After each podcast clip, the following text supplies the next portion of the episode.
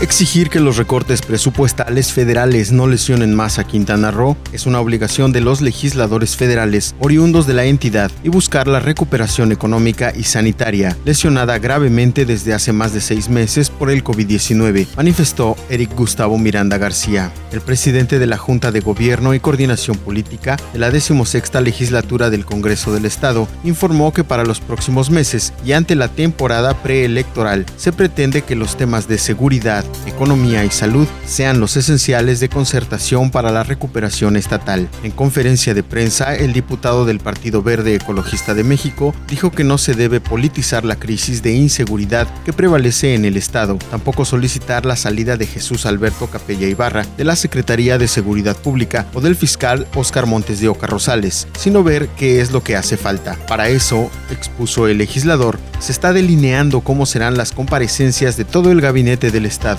así como los secretarios de todas las dependencias, por lo que en la decimosexta legislatura se dará prioridad a los responsables de seguridad pública y salud, los últimos que siguen luchando contra la crisis del coronavirus. En este sentido, Miranda García resaltó que es un deber de los legisladores originarios de Quintana Roo luchar a favor del Estado para que no se les afecten más los recursos presupuestarios. Ya se les ha quitado demasiado cuando se padece una crisis económica y se elevó el número de los más necesitados. Deus.